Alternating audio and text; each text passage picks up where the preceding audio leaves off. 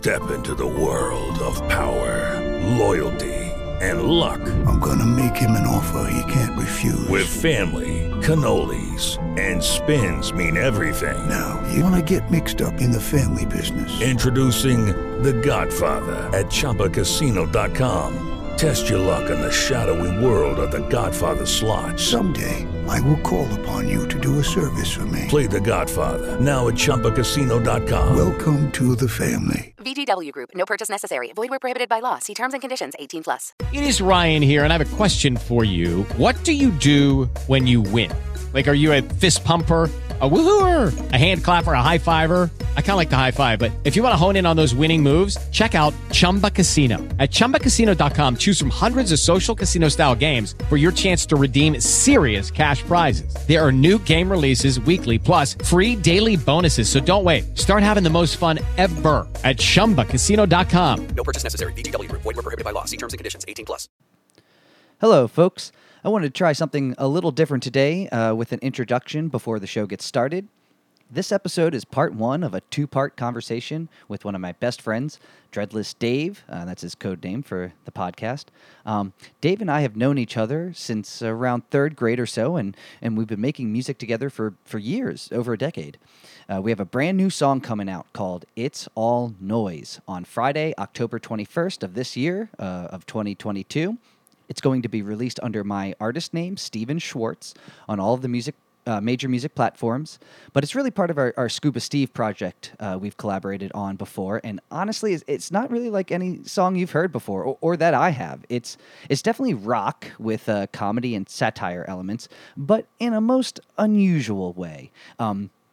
You can pre-order that now on iTunes and pre-save it on Spotify and Apple Music and all that. And when it comes out, let me know what you think. Always feel free to reach out on social media or comment on a post.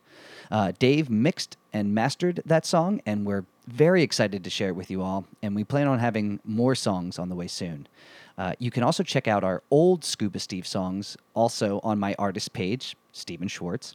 And they're on the EP, The Lost Tapes of Scuba Steve. Those recordings and ideas are wild and fun and just plain silly, and they capture a time from our late high school and college days. These Dreadless Dave episodes were recorded at Dave's studio, and that's in the Delco area of Pennsylvania for all you Delco people that I love and miss. And he mixed and mastered this episode as well. There's no Patreon video this week, though. We didn't set up a camera. I believe he will be mastering Crooked Conversations episodes moving forward, actually starting with last week's episode with Richard Rourke. They said hopefully will sound a little better, a little more professional, a little louder in the mix, too. I also think that he will be mastering some of the Crooked Vines' new upcoming material. So thank you, Dave. And finally, as always, you can sign up for the Crooked Vines' Patreon and support me and the band, and by extension, this podcast. We try to put up exclusive behind-the-scenes material and recordings and videos and photos and whatnot, plus usually the unedited video versions of these podcast episodes. So once again, that's the Crooked Vines' Patreon account, patreon.com. And now... the episode. I'm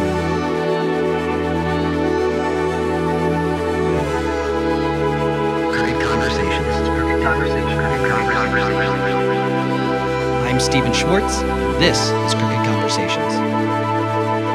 All right, everybody. Welcome to the show. Thanks for joining us. Today, I am with Dreadless Dave. Hey, buddy. He's one of my best friends for my whole life since we were real young. I think since like third grade, we've known each other for many, many years. We grew up together in the Northeast corridor, and we stayed in touch all these years. And I've seen his penis. Yes, he has. We're off to an excellent start. How many times though? I don't know. And how many stars would you give it? Well, I give it a better rating than mine. It does pull in more, actually. He's a shower and a grower. I can attest. I'm a grower. It's impressive. I'm laughing because I know that people I teach, I think that they listen to this. This is an intimate episode, boys. Yeah, and I have to be. I'm going to give full transparency here. We started today. And I said to Dave, here's what we're going to do. He wanted me to try ketamine for the first time. And I said, wouldn't it be grand, the first time ever, if I went full blown on it and we sat down and we recorded my experiences. Like, I'm talking through this experience because I've never done it. I'm not a big drug doer like I was once upon a time. So how many stars you give it? I want to give them some context. Okay, so I did a little bit. We didn't do the full blown thing. We didn't do the full blown because I was a little nervous. So I said, okay, I'll take just a little bit. I've done a lot of research about like ketamine. They do like ketamine trials for depression, ketamine treatments for people with depression. Yeah. And so it's definitely like a somewhat safe clinical thing to do. Absolutely. They give it for anesthetics, right? Right. Yeah. Right. So what there isn't is hillbillies making it in their bathtub. Yeah. That's what there isn't, right? Yeah. It's very safe, coming from a source that is, trusted. Yeah. Well, you should know, you're a pharmaceutical rep. Yeah, exactly. Where do you think it all comes from? The laboratories? Yeah. Science. All right. So anyway, the point was that I said, okay, wouldn't that be interesting? Like, we'll see. I might have a disassociative experience. I might have out of body, whatever. And then I got a little scared because we went to a winery earlier with my mom. I had a few glasses of wine. I said, I didn't want to mix this shit. So I said, okay, I'll do a small amount, like 5 to 10 milligrams or whatever. And then we'll do this. So anyone listening, you've probably jumped ship already. This is probably isn't fun, but I'm giving full disclosure. We're having old fashions and we've done bumps of ketamine. This is going to be your Michael Jackson story. This is how you go. This is how I go. Well, I'm not holding hands with a child. All right. The night's not over. We don't know yet. Yeah, I don't know what the fuck you guys do up here anymore. I moved away. What are these suburbs?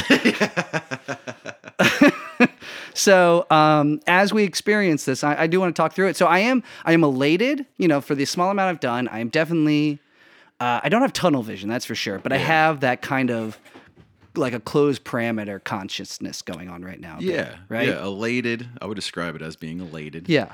You don't get the full dynamic of it when you're sitting down. It's fun. Once you get, there's a couple thresholds that you hit. There's a couple milestones that you hit. With the first one you hit, if you're starting low and going high, you start to lose that mobility function. That is your brainstem disconnecting from the rest of your muscles in your body, and it's not communicating effectively anymore. And your muscles are like, and you start getting that walking through fields of string cheese effect. You know what I mean? And you're like wide stepping real tall, and you're like this is definitely unusual. Yeah. And there's that next step where as soon as you get that next threshold is when you're looking through the Tic Tac box, and all of a sudden you feel like you're Super Mario. And you're like scrunched up and you're like, that floor is really close. It's closer now than it was before. This is highly unusual. And everything's a little crooked. Everything's a little close, a little far. And you're like, this is a strange world we're living in. Well, perfect for crooked conversations. I mean, a very crooked circumstance for a crooked conversation. Well, that's what you said on the phone to me when I asked you recently. You're like, well, bro, I got some hospital grade ketamine. And I was like, oh. And then you described to me, you're like, yeah, I felt like I was living in a Tic Tac box in a Super Mario world. And I was like, that sounds like a K-hole. And you're like, no. And then I did some research and I was like, that's a K-hole. And then you told me how many milligrams you did. And I was like, that's a K-hole. Yes. We're here for a good time, not a long time. That's true. Yeah. Well, my God, if you went back and looked at what we did in like high school together and everything. Oh, so silly. Yeah. Well, we went for a good time, not a long time. Do you remember when you're like, hey, I got this bud. And I'm like, is it weed? You're like, no, it's what would you call it? Like, was it Kind Bud? I don't even remember. It was K2. It was Spice before Spice came out. You bought it online, or maybe you got it from like Boots Corner. Oh, but you got it like before the whole Spice thing hit. And then I remember smoking with you. You're like, it's like weed, but it's not weed. And I'm like, let's go. And it always made me feel weird. Like it was like this inside out kind of experience of that. It was like a weed cousin, but like the kind where like your uncle banged his sister, which is also your aunt. and now you're having this weird, inside out experience. You're like, it feels comfortable. So incest, unusual. Inception, incestion. Yes, exactly. Incest, inception, ingestion. Incestion. Yeah. I guess I don't remember. Maybe I do remember. You bought salvia or something. You had salvia, and then I also remember friends of ours were buying. There's kava. And there were some other things. There were things that you could get online. Kava. Yeah, and I remember finding websites that had things that you could buy. And I also kind of remember, places around this area that, and I'm not like a person drug dealer, but like a store or something that had like a head shop that had something. So I think I hit that before spice was a thing. Yeah. Before bath salts. Yeah. This was like 2005 or 2006 tops. Yeah. Tops. This is back in the day, the early days. Yeah. Before Silk Road and all that stuff, which I never even tried that. I've never been on the dark web, by the way. I'm so scared to even type in dark web on Google because I'm just like, they're going to come for me. Yo, you remember when you used to get scared, like when you first had the internet and someone told you about Tub Girl and you thought you were going to get in trouble because you looked it up and you're like, my mom's going to find out. Like, dad's going to know. Wait, I've heard of that. What is Tub Girl? You've never seen Tub Girl? No, I haven't. You watched all the videos. I remember you told me about like Mr. X and like Tub. Mr. Hands. Oh, is that the guy, the horse fucker? Oh, so you saw it. No, I've never seen it. But I think about it often. I've never seen this video where a man is... horses? No, not that. He's getting fucked by a horse and he dies on camera. You know, we all have the things we love. You die for the things you love. It's true. It's called passion, Steve. Die for... you. All right. No, I think about this often. This man getting railed by a horse and it impales his guts. Yeah. And I've never seen it, but it lives rent free in my head. I don't want to spoil the ending for you. No, I know. Wait, what's Tub Girl? Dude, that is like, I think that's one of the internet OGs. That's describe it. You have this lady of the evening laying in her back in a tub. Legs in the air, and I think, dude, it is just poo. I mean, it's a poo fountain. I mean, you've been to Longwood Gardens.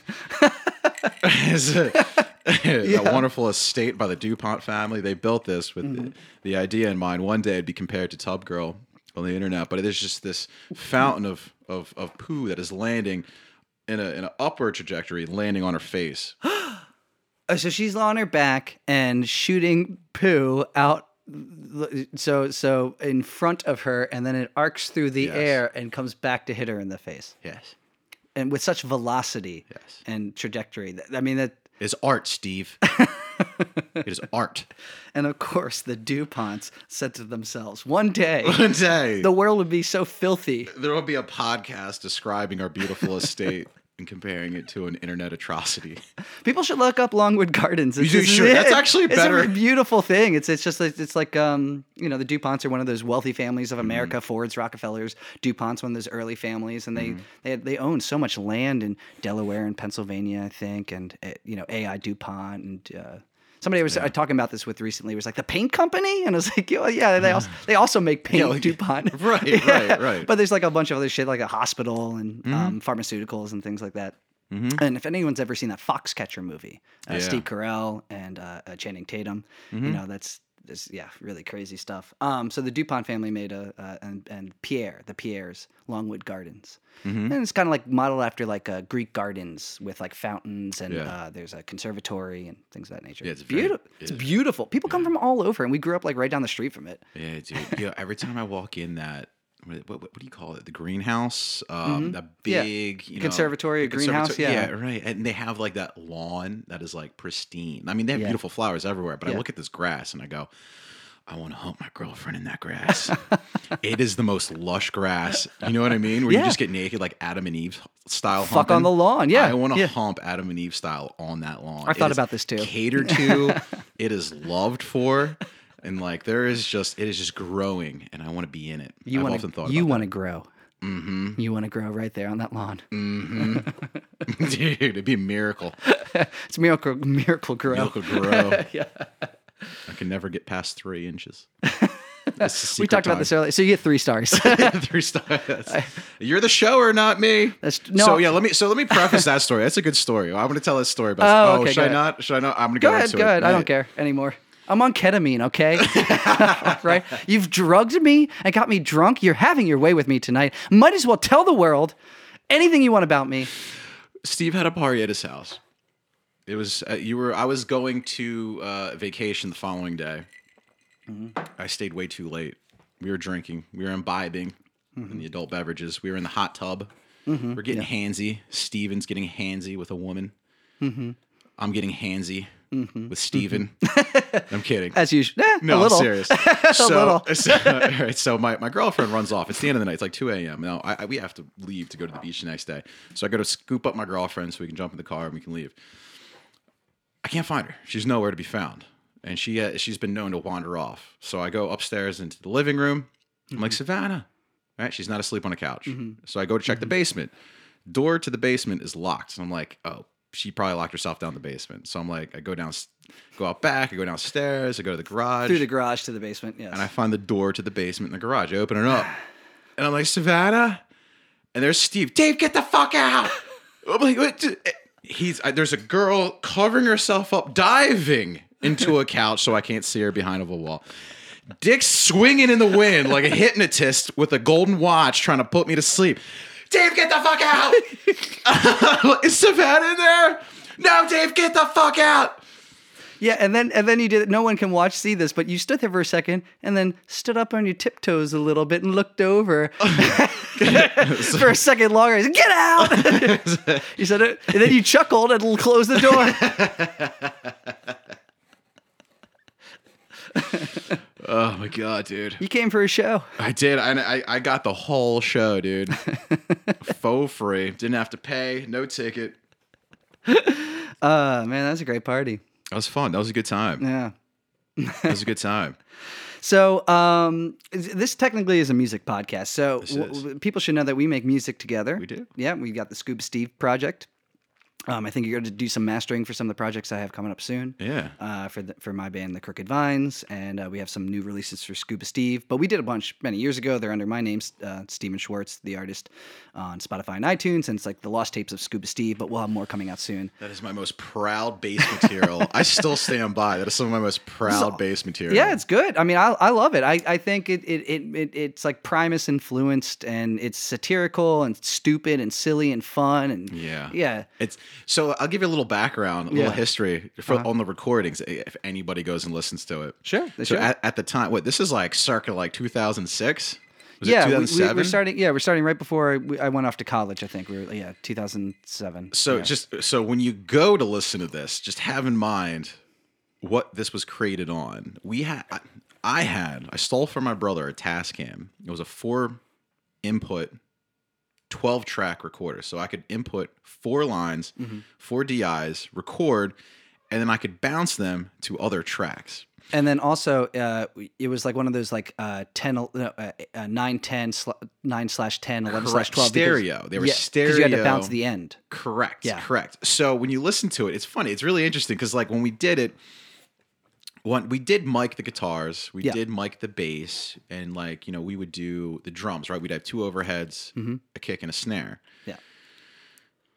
So the issue is we would run out of tracks because after 4, you can't record any more DIs. You'd have to bounce them to its own designated track, right? Okay, fine, no problem. Okay, well then we start doing vocals, then we start doing backup vocals, and then now we run out of 12 tracks pretty quickly. So we have to start bouncing tracks together to conserve space to open up more tracks to record others. So what that means for layman's, it's we're mixing. We're doing a permanent mix during the recording process. Correct. So like if we had the drums and we recorded, nowadays you might have something on a computer. Or even old school consoles. So you would record the separate parts of the drums, the snare and the kick drum and the hi-hats and these things. And they're going to different channels. And then you have control over those separate things later. So you can mix them. You can be like, oh, the snare drum is really loud. Let me bring that down. Let me bring those hi-hats up or to accentuate that backbeat.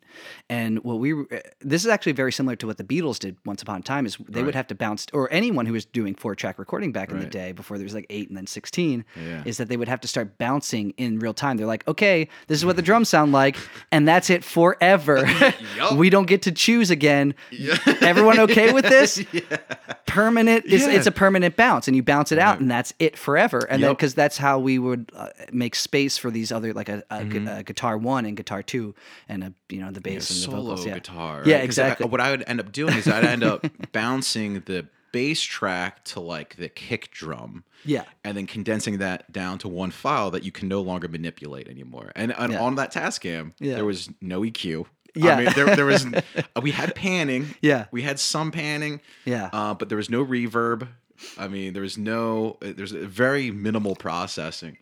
And I was actually listening to it today. Yeah. I don't hate it, but Prometheus and Bob. Yeah. So we wrote a song named after and written after the Kablam show, Prometheus and Bob tapes from Kablam. Yeah. So that is my most atrocious mix job. I bounced the drums all the way to the left. All of them? All of the drums are to the left. I don't even know. The bass guitars panned all the way. It's wider than a football field. The whole song, dude. Right? So then the guitar is on the right-hand side, panned hard right. And then you had like a saxophone part you did. It was I did a Barry sax, this fluttering kind of saxophone part. And it makes me nauseous. It reminds me of like being on an airplane. That's like going through turbulence. And that's panned all the way. And there's nothing in the sound. Not even the vocals? Nothing. No. So there's two vocal tracks. Yeah. Your lead vocals are panned hard left. Your backup vocals are panned hard right. Dude, I don't know what I was thinking. I don't know if it was a mistake. I don't know if it was just like some idea I had when I was like 17 or 18 trying to record things. But like I was listening to, I was like, I love the song. It's fun. Yeah, I like that song a lot. Right? The whole chorus. Fuck the monkey. Yeah. Wait, were you streaming it on Spotify? Were you streaming it? Yeah. Okay. Yeah, because I had all that mastered when what we're talking about was released later. Because we put it up on like Pure Volume and MySpace once upon a time. You know, there were old school things, but Bandcamp. And then Bandcamp's still used, but I don't have it on there. Oh, Bandcamp's used for a lot because it's good merch. It's a good merch store. Okay. You can embed the URL in a lot of different places. Now Spotify has Shopify connected to it. That's how a lot of people sell merch on Spotify is through Shopify, and it's like a monthly fee. But Bandcamp is people use Bandcamp. Crooked Vines used to have a lot of sales through there, and that's how we would I would get sales and ship them to like Alaska and England and all sorts of like T-shirts and CDs and stuff. So Scuba Steve's not on Bandcamp, but we originally put things on like Pure Volume and MySpace, and I think we did a TuneCore campaign at one point, so it was on Spotify for a bit, and then way later I had it remastered. My buddy, the guy who engineered and mixed the Crooked Vines' first album, Spencer Winkles, I had him master the Scuba Steve stuff just to have it remastered and make it better and fuller. Yeah, and won't hurt it. But yeah, so what happened was during Prometheus and Bob, there's the saxophone squeaks. Like there's a bad squeak somewhere, and it was one of those things that was a permanent because it got bounced, right? And so I couldn't edit it out. So what I did is I got a microphone, and it's about Fuck the Monkey. So I started doing screeches during this. I was like, during the squeak, and it covers it up perfectly. It was great. I was like, yes! Dude, because I was listening to it today, and I go, I don't remember recording that monkey sound. Yeah, it was me like years later. That's hilarious. That's so funny. Dude, we had so much fun recording. Oh my God, it was so much. And I remember it was so funny because you were mixing the bass really hot because you were the bass player and you were mixing it. And me and your brother were just like, yo, the bass is hot. And you had recorded some stuff with Blue Sun. So you just turn around and go, yo, have you been in a studio? I was like, no, but like I'm like a musician. I'm going to college. Like, have you been in the studio? I was like, no. Oh God, we bounced out. Divine Bovine that night or something, and then we had the naked party at your old place. Oh, that's so funny. Yeah, because I was talking with those girls because they were listening to music. You're like, you're a musician, and then they got so naked. We had this party at this place you used to live at, and you were late for it, but it was me and your brother. Yeah. And it was like we had finished bouncing out this thing, and we were like kind of playing it for people, and they're like, oh my God, you're putting it online. Oh my God. And then like everyone's, I mean, this is we're all pretty, early 20s, late teens, a mixture of people, right? 19, 20, I think it was. I think it was freshman year. It was a little beyond that, but it's somewhere in that ballpark. Summer between. We're pretty young, and then all of a sudden we start. I don't know. We were playing like strip poker, and all these girls start getting naked, and I took my pants off, and then we're wrapping saran wrap around each. Yeah, so it's like, oh, you're wearing something, and then and you came home. You were dating a librarian or something, and like you. And you came home, you were just like, what the fuck is happening in my house? And we were just like, welcome to the party, brother. Dude, that was great, dude. I was laughing. There was a girl saran wrapped to that pole we had in the middle of the room. Dude, got canceled. I know, right? Oh, my Cancel. God. Us. It was consensual. Yeah, it was. Oh, they were, dude, it was fun. They were, yeah. Yeah, that was a good time. That's hilarious. I can't believe you got laid off of Divine Bovine. Some song about a cow that turns milk into wine. It was a sacred cow. Those are the best lyrics I've ever written by far. No, to be fair, they were well written. I remember being like really, I was caffeinated. I was drinking my morning coffee when I was in my parents' house and like, you know, like writing these lyrics furiously with a pencil and paper. And I'm so proud of them because they're so silly and smart, but dumb. You know, they're like, I love that. I loved it. I still love it. Right. I wish we had like the ability to record today back then. You know what I mean? Like that, dude, the newest thing we recorded, what are you calling it? It's All Noise. It's All Noise. Yeah. That, I mean, just... It's like that, but I mean, it's way better. It's like the evolution of it all. I know. Yeah, for people listening, that's going to come out soon under my name, Stephen Schwartz. It is a Scuba Steve song, but I'm just going to be releasing stuff under my name because it's just easier that way. But yeah, It's All Noise. It's like a conspiracy theorist podcast radio show craziness. It's a lot of fun. It is. I'm so excited for it to come out. We got another one coming, Birds Aren't Real. That's another one that's coming. The Scuba Steve Show, that's another one. I got some others in the back pocket, so we're working on those. So. Yeah, it's so much fun. It's and it's really well written. It's well recorded. I mean, personally, I mean we're patting ourselves on the back. I know. It's like, dude, I'm just a dude over here that drinks too much whiskey and does ketamine on occasion. I was gonna say, as we drink our whiskeys and snort the ketamine. We did good. It's well written. The smartest thing I've ever. I mean, this is all the drugs talking. It all probably sounds like turds. No, I like a lot. It's unusual because because you were really when people listen to us, it's. It's a German word, like something Sprecher. It's like talking. It's like B-52s. Yeah, like, yeah. I was walking. We didn't do that. But I wanted to do something more like that and had like a rhyme scheme. So these verses were more like, almost like rap. That was my initial concept for the song we were talking about. It's All Noise. It was more like rap oriented. And you were really like, no. It would be a lot more interesting if you just talked. And then I was like, okay, and then I have to have you, the bass player on the track, and then Tony, the drummer. I have to have you guys as guests, and you're playing characters, of course. You're not yourselves. You know? I'm Scuba Steve, the radio show host, and I'm having listeners call in, and Dave, Dreadless Dave, plays. You're a conspiracy person, right? On the thing, on the recording. Yeah. Like, the idea was I was impersonating like an Alex Jones character. That was calling into the show. Yeah. And Tony was impersonating like a Karen. Yeah, he's like, who's on the other end. Who do you think you are? I want to talk to your manager. Yeah. yeah. But it initially was supposed to be like this song, like this hip hop, like you were gonna rap, and then it evolved into this kind of comedy sketch. Yeah. Into, you know, more of like a skit. I've never heard a song like this in my life. I haven't. The chorus is catchy. Like, it's a good chorus. Thank you. Like, it's a good chorus. Yeah, like it still has a hook, but there's... It's a sung chorus, so it's not like the skit stops and there's a sung chorus. So I'm excited for everyone to hear it. I'm excited for it to come out. That's why I was pushing you recently to get me the WAV file, because you were like... Oh, dude. I'm retarded. We were talking about two different things for weeks. I know. We were shifts passing in the night, and I had no idea what the confusion was. And just so everyone knows, the song that we're talking about that I want to release is called It's All Noise. That's what I'm calling it now. And at one point, we were calling it the Conspiracy Song or the Scuba Steve Show. It had a bunch of different names because we didn't land on it. But in the course of the song, I sang, It's All Noise. Right. And it ties all the things together. So I said, that's a good title for it. It makes a lot of sense. Mm-hmm. And I have another song that I want to call The Scuba Steve Show. So I was like, I don't want to confuse these things. That's what this is called. So I'm telling Dave this. And I say, hey, all I have is you've mastered, sounds great. All I have is an MP3 file. So I really want you to send me the WAV file, which is the lossless, less compressed file. It's a bigger file size, and that's what you normally submit through your distribution agencies and you know, all that. So it could go to Spotify and iTunes, lossless. And I was like, I need that. That's what I need to do. I need to send the copyright to a library. I need to register the copyright with the Library of Congress. For those who aren't listening, I always highly recommend that to pay the fee. It can protect you legally down the line. Also, registering with your PRO, ASCAP or BMI. I like to think there's going to be a band called like Scuba Scott, and they like steal our song. Like, oh, they never registered. It's ours, bitches.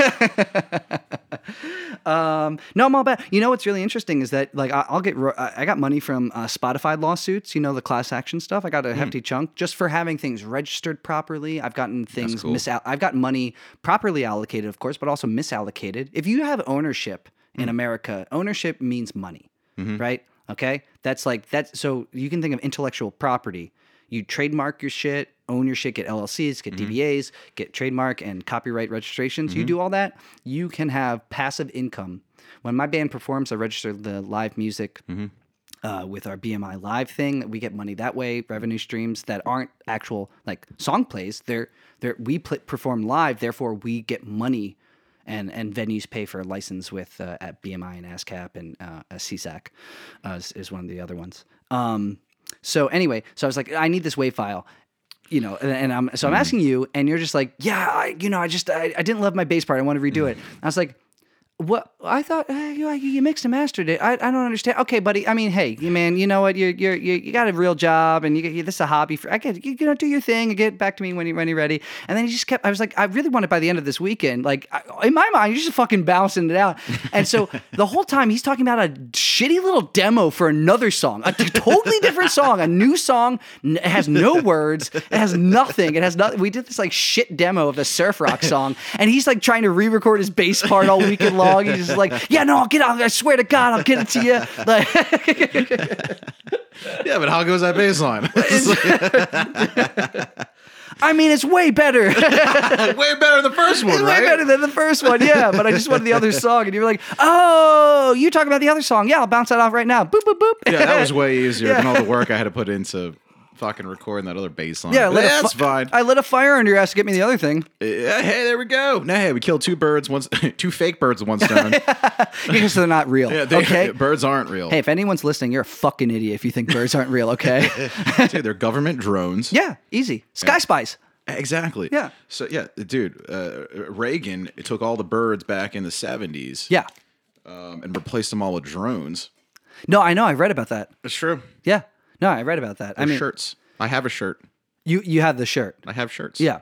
Yeah, they're real. The shirts are real. The birds aren't.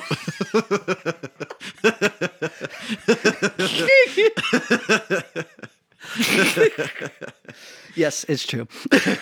yo, throw me that whiskey down there. All right, hold on. Throw me that whiskey. Well, I'm not gonna throw it because it's a fucking liter. Yeah. No, it's 1.75. It's almost 2 liters. Goddamn bullet. Right. We run around with these daddy bottles. The zaddy. God damn, I love me some whiskey. All right. No, the birds aren't real though. And everyone knows this. And you know, it's a conspiracy.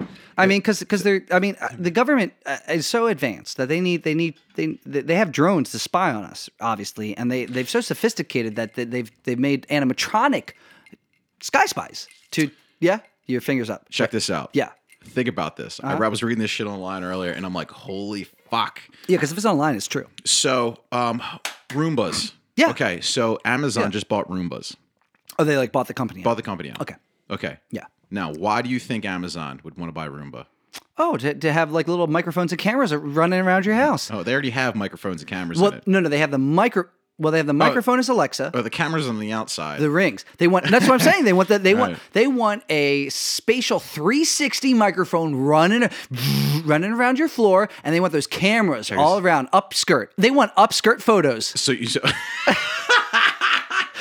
it's just my fucking wrinkly balls hanging out underneath my Under Armour shorts. Yeah. What do you think? Just like Jeff Bezos' head. What do you think he gets a huff on? Okay. Space. It's the only way you can jerk off anymore. Yeah, exactly. Yeah. He just has a phobia. He has a phobia of jerking off where other dudes jerked off, so he has to go to space to do it where nobody else has been. No man has ever jerked off. It's the only way you can climax anymore.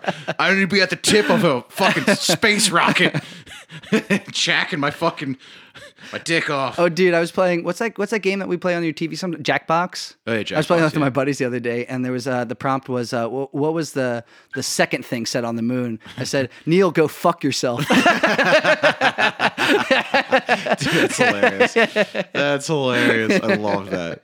But oh, yeah, the Roombas. The Roombas. Right? Yeah. So no, tell me about the Roombas. A Roomba, right? It's a vacuum that goes, picks up all the dust on the floor. Yeah. Well, it's also measuring the square footage of your house.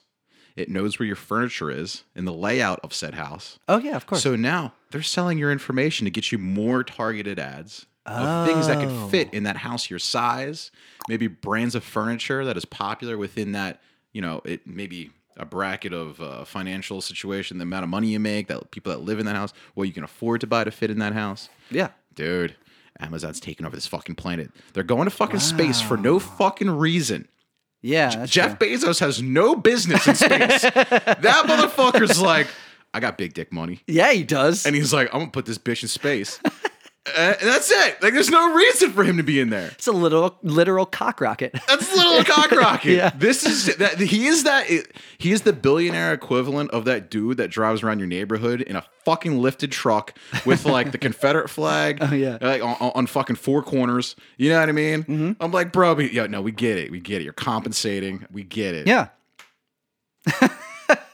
It's true. Can you throw me that? Oh, the De Serona? Hold on. I say we're gonna pause this. We're gonna refuel. Sure. We're gonna refuel. That's a good idea. Yeah. Yes. And then I'm gonna describe more of my refueling. All right. Let's go, buddy. Wait, is it the star? The space. No, hit the space bar. Space. It's a space.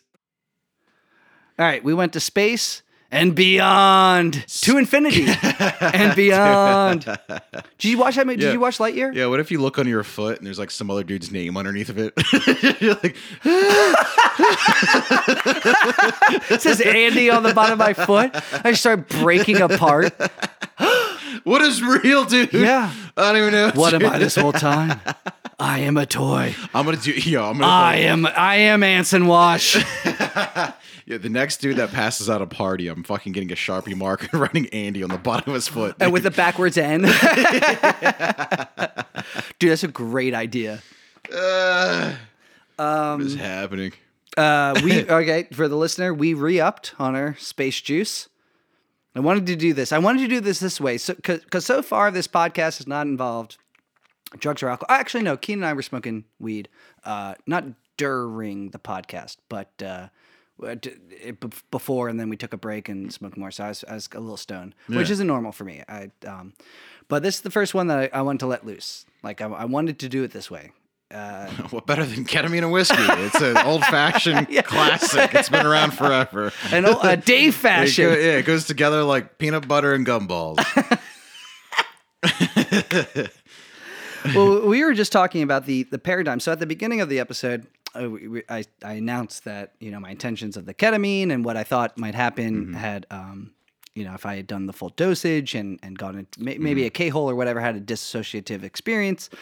And all that, and then I know that in the moment earlier at the beginning of this episode that I said, well, some of the parents of the kids I teach or something might hear this. And as we were re-upping our drinks right now and everything, I said, I brought that up to him. I said, in that moment I had that kind of weird fear, and then I tried to quash it immediately because that is something I'm trying to leave. I mean, if somebody's listening, if any parent that I teach, your kids are great. And obviously I'm very professional. I have a code switching thing, for being a teacher when I'm that person. Right. But that is not I've been doing it so far. 18 years, by the way, 18 years I've been teaching. Wow. Really? Yeah. This fall, 18 years I've been teaching private lessons to children and adults on saxophone, guitar, and piano. That's incredible. Yeah. And clarinet and other stuff. Yeah, that's more than half of my life. That's crazy. Yeah, 18 years. I'm 34. That's crazy, dude. Yeah. So I've been thinking about that recently. It doesn't pay a pension, and it's to supplement the music career, the art. And recently I've been kind of having this, like, especially seeing a therapist and talking with them about, like, what goals are and everything. It's like he said something that blew my mind the other day, because I complain about this, like, scheduling. Like, basically, I feel like I'm existing in two worlds. I'm a teacher sometimes. I'm a musician other times, or an artist. I'm a businessman because I have the mm-hmm. LLC for the Crooked Vines, and I have the publishing DBA, and I'm like doing all these different things. And some of them, they're all kind of in the same camp, but they're like passion adjacent is the teaching and everything. He's like, mm-hmm. it sounds like you're. This is my therapist speaking. He says, well, it sounds like you're really. You're working really hard for a life you don't love. Mm-hmm. So why? Why are you bending over backwards to schedule these people? Why are you doing that? Yes, money is important, important for right. Some of these things, but why are you doing that? Right. Because it's not quite good enough. You're complaining that you're pretty poor. You're just barely making it, for the most part. Mm-hmm. And I was like, holy shit. Like, that kind of blew my mind. Yeah. Was this like, why am I working for a life? Right. Right? Well, I mean, do you get a satisfaction from teaching, in the moment, yes. Kids and adults, right? Students, right? Mostly in the moment, yes. Mm-hmm. If you just kind of like zeroed in on an individual moment, like I have a new kid, he's fucking awesome. I have this new family, and the one kid is like super adept at, we're doing like advanced theory, and he's a sponge and he wants to learn. Cool. So that is immensely excites me. Yeah. If my finances were covered, yeah. I would actually work with this kid. Yeah. I like him that much. Yeah. What's funny is his sister I teach, she's a little more just like, kind of like normal, like, oh, let's make sure we're doing C through G, C, right, D, E, right. F, G, F, E. It's more like that bullshit. Yeah. So I'm just like, oh, God. Yeah. I like her too. The family's sweet. The family's very nice. She's sweet. But the other kid, the boy, he's like, he's in high school. But the boy, holy. milkshake, my boy. And so, but no, he like that. Is something that's so exciting because he's excited. Yeah. So when I encounter those things, it's like, holy shit. Yeah. And even some of the adults I teach, but then it's like the slog of like working through a Hammond exercise or some Beethoven piece. I've heard Ferrellese fucking 50 times in my life, and we're pushing through them. Right. They didn't practice. I'm just like, holy Christ, that's horrible.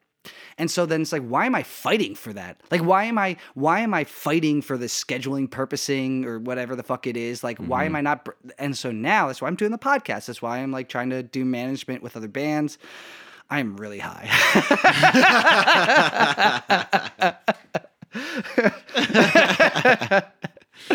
Yeah. So, but I was saying to you is that we're in these, like, we think that we're in these paradigms. Like, you are in a paradigm now. You're in a system, but you mm-hmm. choose it every day, because that's the thing. I choose my things every day. You choose yours every day. You're making money now. You're pharmaceutical representative, right? Correct.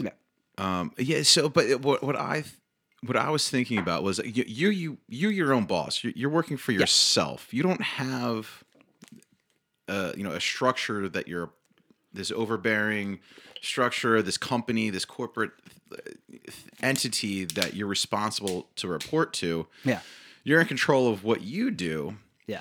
So, I mean, I was thinking, I'm like, you can do whatever you want. You don't have to, you can be whatever you want to be. I mean, you're a musician. I mean, we're musicians, right? But mm-hmm. you're living that lifestyle, that career path of a musician. I'm a professional. Correct. Musician. Correct. Yeah. And there's no, you can smoke a joint and then go to work tomorrow, right? And you don't have to have somebody, asking you to report to them the next day. Correct. So I'm like, you don't have to do anything you don't want to do. And then you propose the question to me. You're like, oh, no, you're making the same choices I make, but you're making them in a different structure. And I'm like, oh, my brain's getting twisted here. I'm like, oh, shit, what does that mean for me? Yeah. It's like, wait, am I more free? Or are you less constrained? So you're more constrained to me. Sometimes regiment. I mean, sometimes removing choices creates freedom. Right, having structure creates free. Humans crave structure. Right? I do like structure. Yeah, and that gives you freedom. And you have more. So we go back and forth on this because there are parts of your life I envy, and I imagine that there are other parts of my life that sometimes I describe to you that you're like, oh, well, I kind of that would be really cool. Yeah, I'm absolutely. I'm not saying that you envy parts of my life because that's pretty pretentious. But, like, envy me. Yeah, envy my 5-star dick. It's mostly your penis. That's it's mostly your penis. I've seen your penis is pretty good. It's okay. I see it right through your shorts right now. Actually, it's all right. It's very revealing. I'm actually, for everybody listening, I'm not wearing anything stack? Actually. Yeah. We're actually doing this in the nude. This whole podcast has been. I would do a podcast in the nude. I'd do it. I've been nude. I've gone to nudist camp. Oh, I used to play a You know what that's going to do? Gig. That's going to fucking go on the Patreon. That's everyone listening. Go to patreon.com/thecrookedvines right now for the nude podcast. The nude episode. Podcast. I do that. See, Steve's fucking schlong, steel schlanging, wiener whacking. Wiener whack. You know who just subscribes to the Patreons is James's and my mom's. Well, we have a real treat for you. So Pam and Kimberly, get over there. You have to give them a special thanks in the credits. They're like, sponsors. They're like brought to you by. They're like co-writers of your penis. Your mom. Your mom's a co-writer of your penis in collaboration with your father. Yeah. I'm brought to you by my mother and father. We're brought to you today by our parents. Wouldn't be here without them. We devolved. What were we talking about? I don't remember what we were talking about now. Jamie, playback. Yeah, right. Yeah, right. Yeah. I do wish I had. No, what the fuck were we talking about? The constraints, the choices we were making. Yeah. But yeah, envious. Yeah, no, yeah. There's definitely parts of your life that I'm in. Dude, there was a point in time where you invited me down to New Orleans to live with you to play music right out of college. Yes, I did. And the only reason I didn't do it was because I had this girlfriend that I was like, I don't know. It was like I was in a relationship with, and I didn't want to leave. And of course, I mean, obviously really? We're no longer together. Yeah, right? Exactly. So I was like, what the fuck? That's why you did that? Oh, yeah. Yeah, I recall that because it was the same thing with like Woody. He was our first drummer for the Crooked Vines. We've only had the two, Woody and Dane. And right out of college, he had thought about going back home to Maryland. He grew up there. And I said, well, I got this thing going on and you're kind of a part of it. I would really want you to stay. And I think we were looking for bass player. And so I offered to talk to you because I was like, I want my friends to be a part of this and I want to do this. And if I have people I'm friends with who I love and like we can make music together, isn't that like the best? Yeah. The best thing? Yeah. That's the ketamine. I got this ketamine burps. Isn't this the wine we had earlier made us shit our pants? Jesus Christ, dude. What the fuck? Before we started recording, we both went to a winery with my mom and we had a couple glasses of wine. And then I got here, I was like, bro, before we do anything, I just got to shit. And then he was like, bro, I got to shit too. Yeah, dude, that was fucking wild. I don't know what the fuck was in that wine, but dude, how's Kimberly? Should we check in? Should we make sure she's okay? Dude, she's a pro, all right? She's a fucking red wine pro, all right? Kimberly. She's had wine poops for years. Yeah, she'll be fine. Kimberly puts it down, all right? She puts it away, yeah. She don't care no more.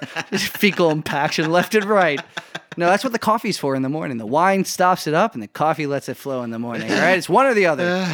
Holy shit! All right, but yeah, no, I remember it. So that was who were you, was it? Was it?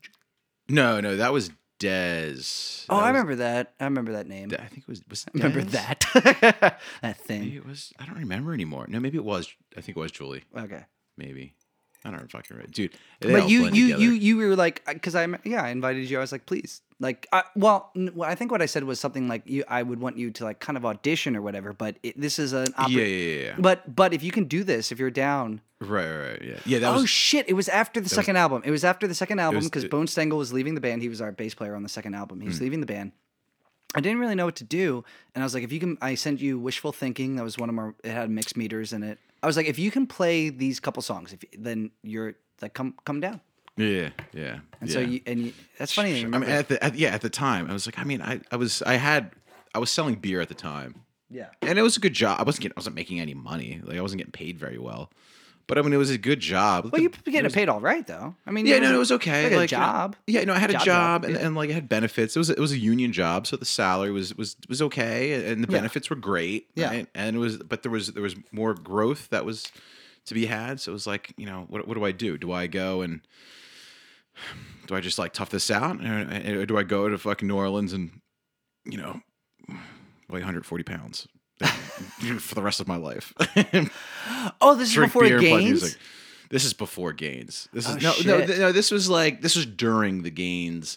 Because there was a period in time where I went from weighing like 160 pounds to weighing 230 at my peak. He put on a lot of. So Dave used to look like me, and people who know me and look at pictures, see, like, you know, I'm lean.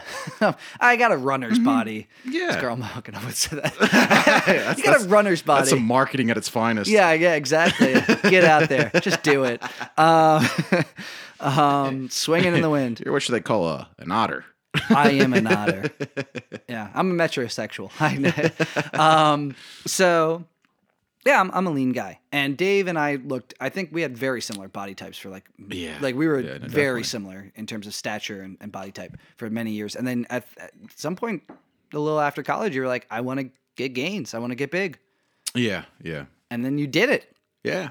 And then you you said.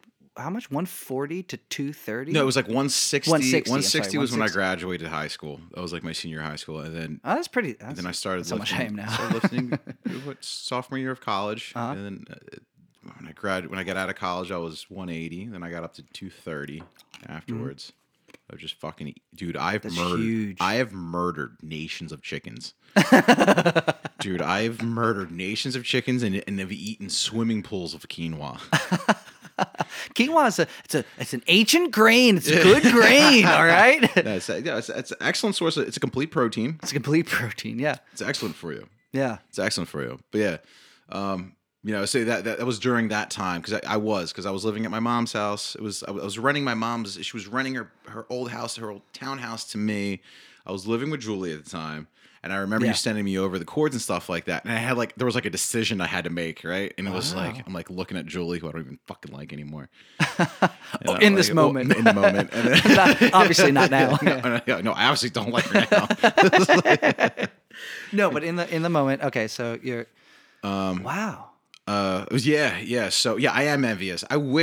My dream has always been to, originally when I went to West Chester University was to get a music degree.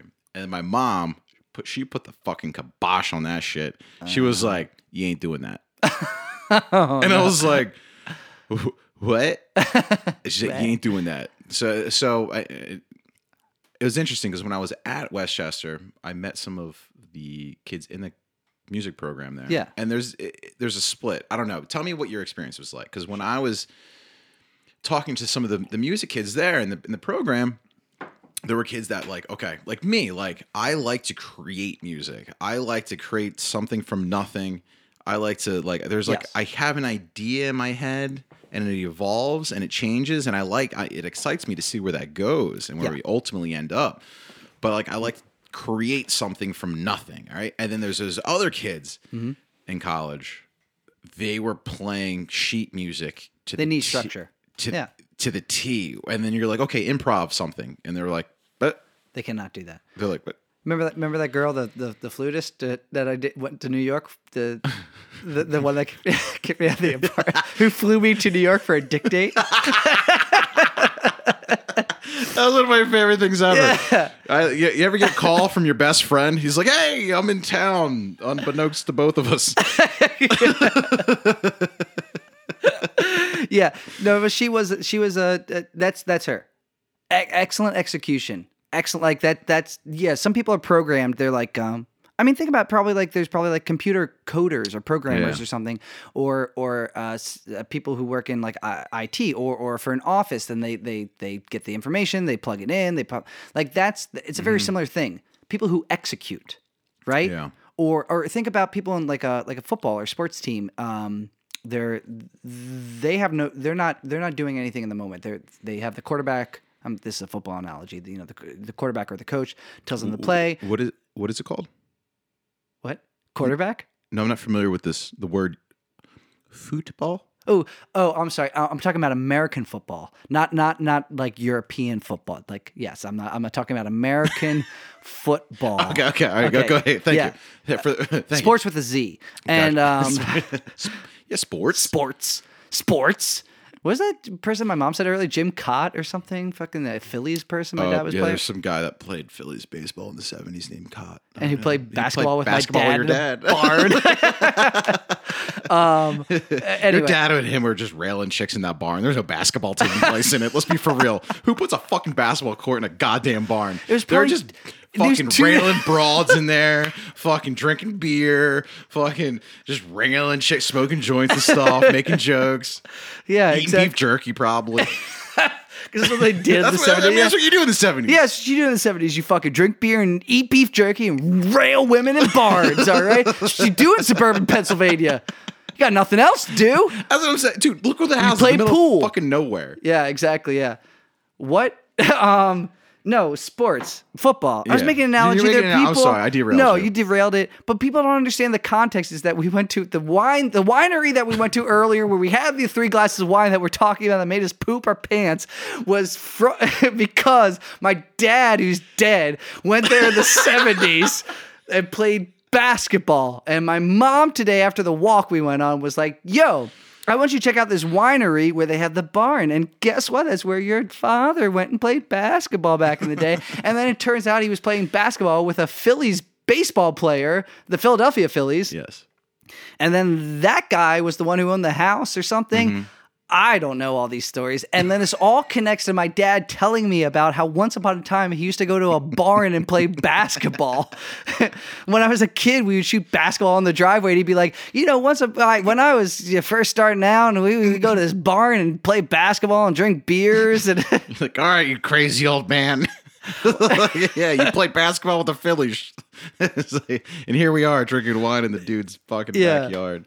And which so the analogy I was making is that in football, some people just get told what to do. Yes. And they don't have to make decisions for themselves. Yes. And this girl. Executors. And executors. And there's people like that all over. And there's other people.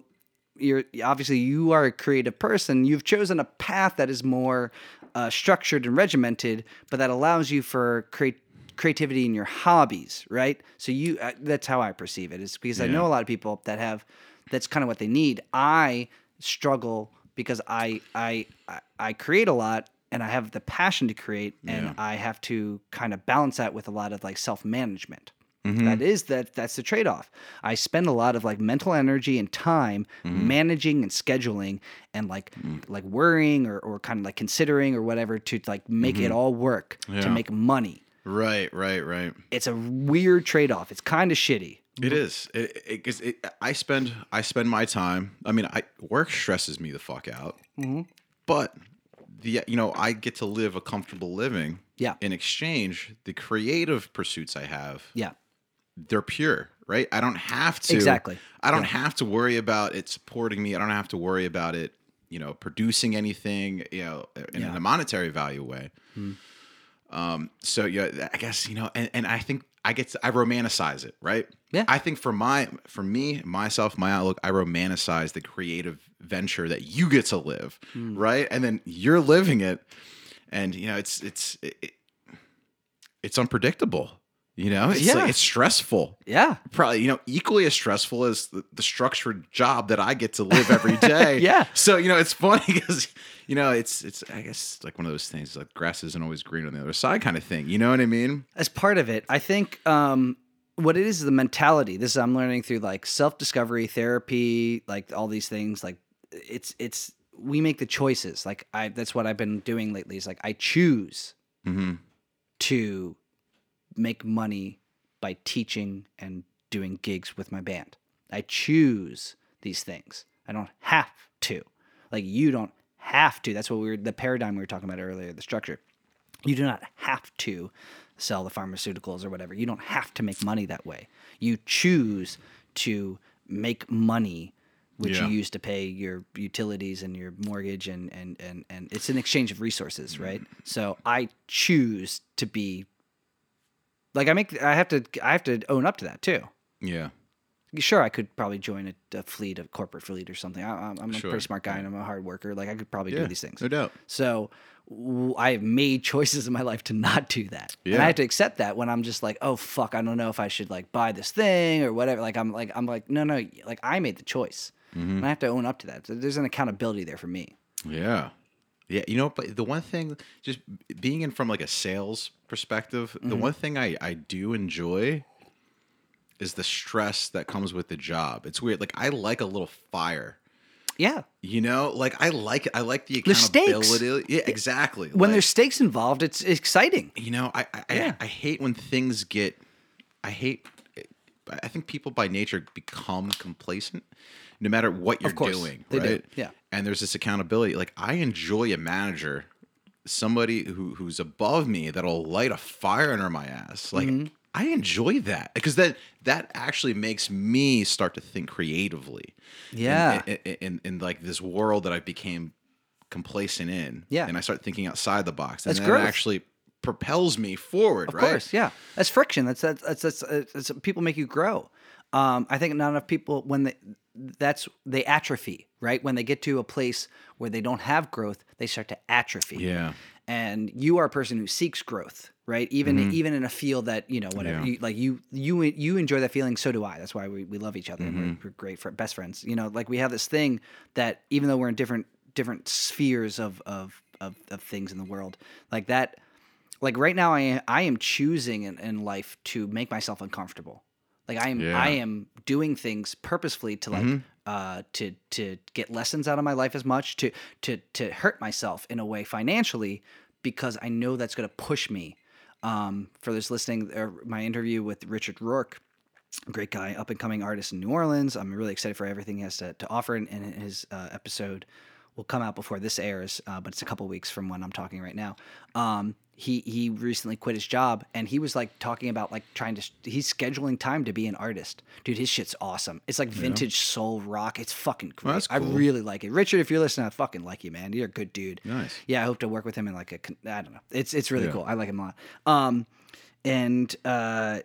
Yeah, I mean, he was talking about like how basically he was like working, and then like feeling tired, and then he and his girlfriend just watched TV, and then he was like, "Oh my god, I'm not doing my passion. Why am I working this fucking job?" He's like just working at an like some art store in New Orleans, and he's a musician. He's like, you know, he went to Loyola, and so he was like, "Okay, I'm scheduling. Now I work on music." 4 to 7. That's what I work on the music. And then that's on Tuesdays and Thursdays. And I'm scheduled in. Like we schedule workouts or something, you know, I schedule it in. Okay, that's when I do this. And then now he's like, I just quit my job. I got a runway of like a few months and we're going to see what the fuck happens. And I'm kind of on that boat too. I'm just like, I'm kind of getting there. Yeah. Because if you don't push yourself, then you'll never know. Why work, you know, why work for the thing you don't like? Yeah. Yeah. I like to embrace the anxiety.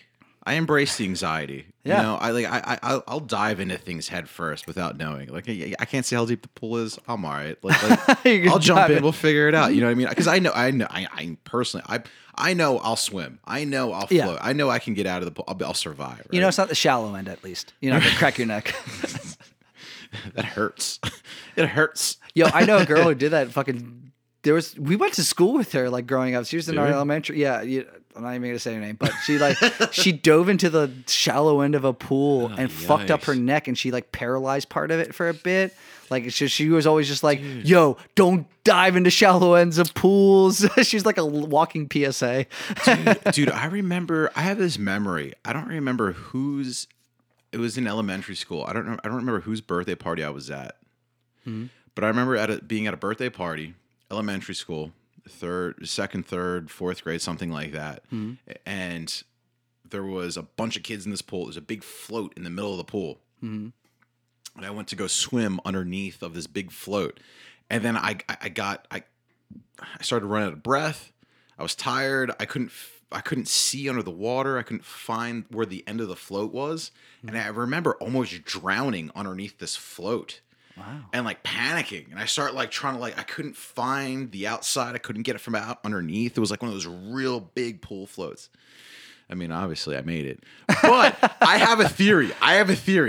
theory. So hear me out, okay? Because I had this experience. I had a near-death experience in college. What happened? I don't know if I told you this. I don't know if I ever told you this. No, tell me. I mean, I'll know when you tell me. All right.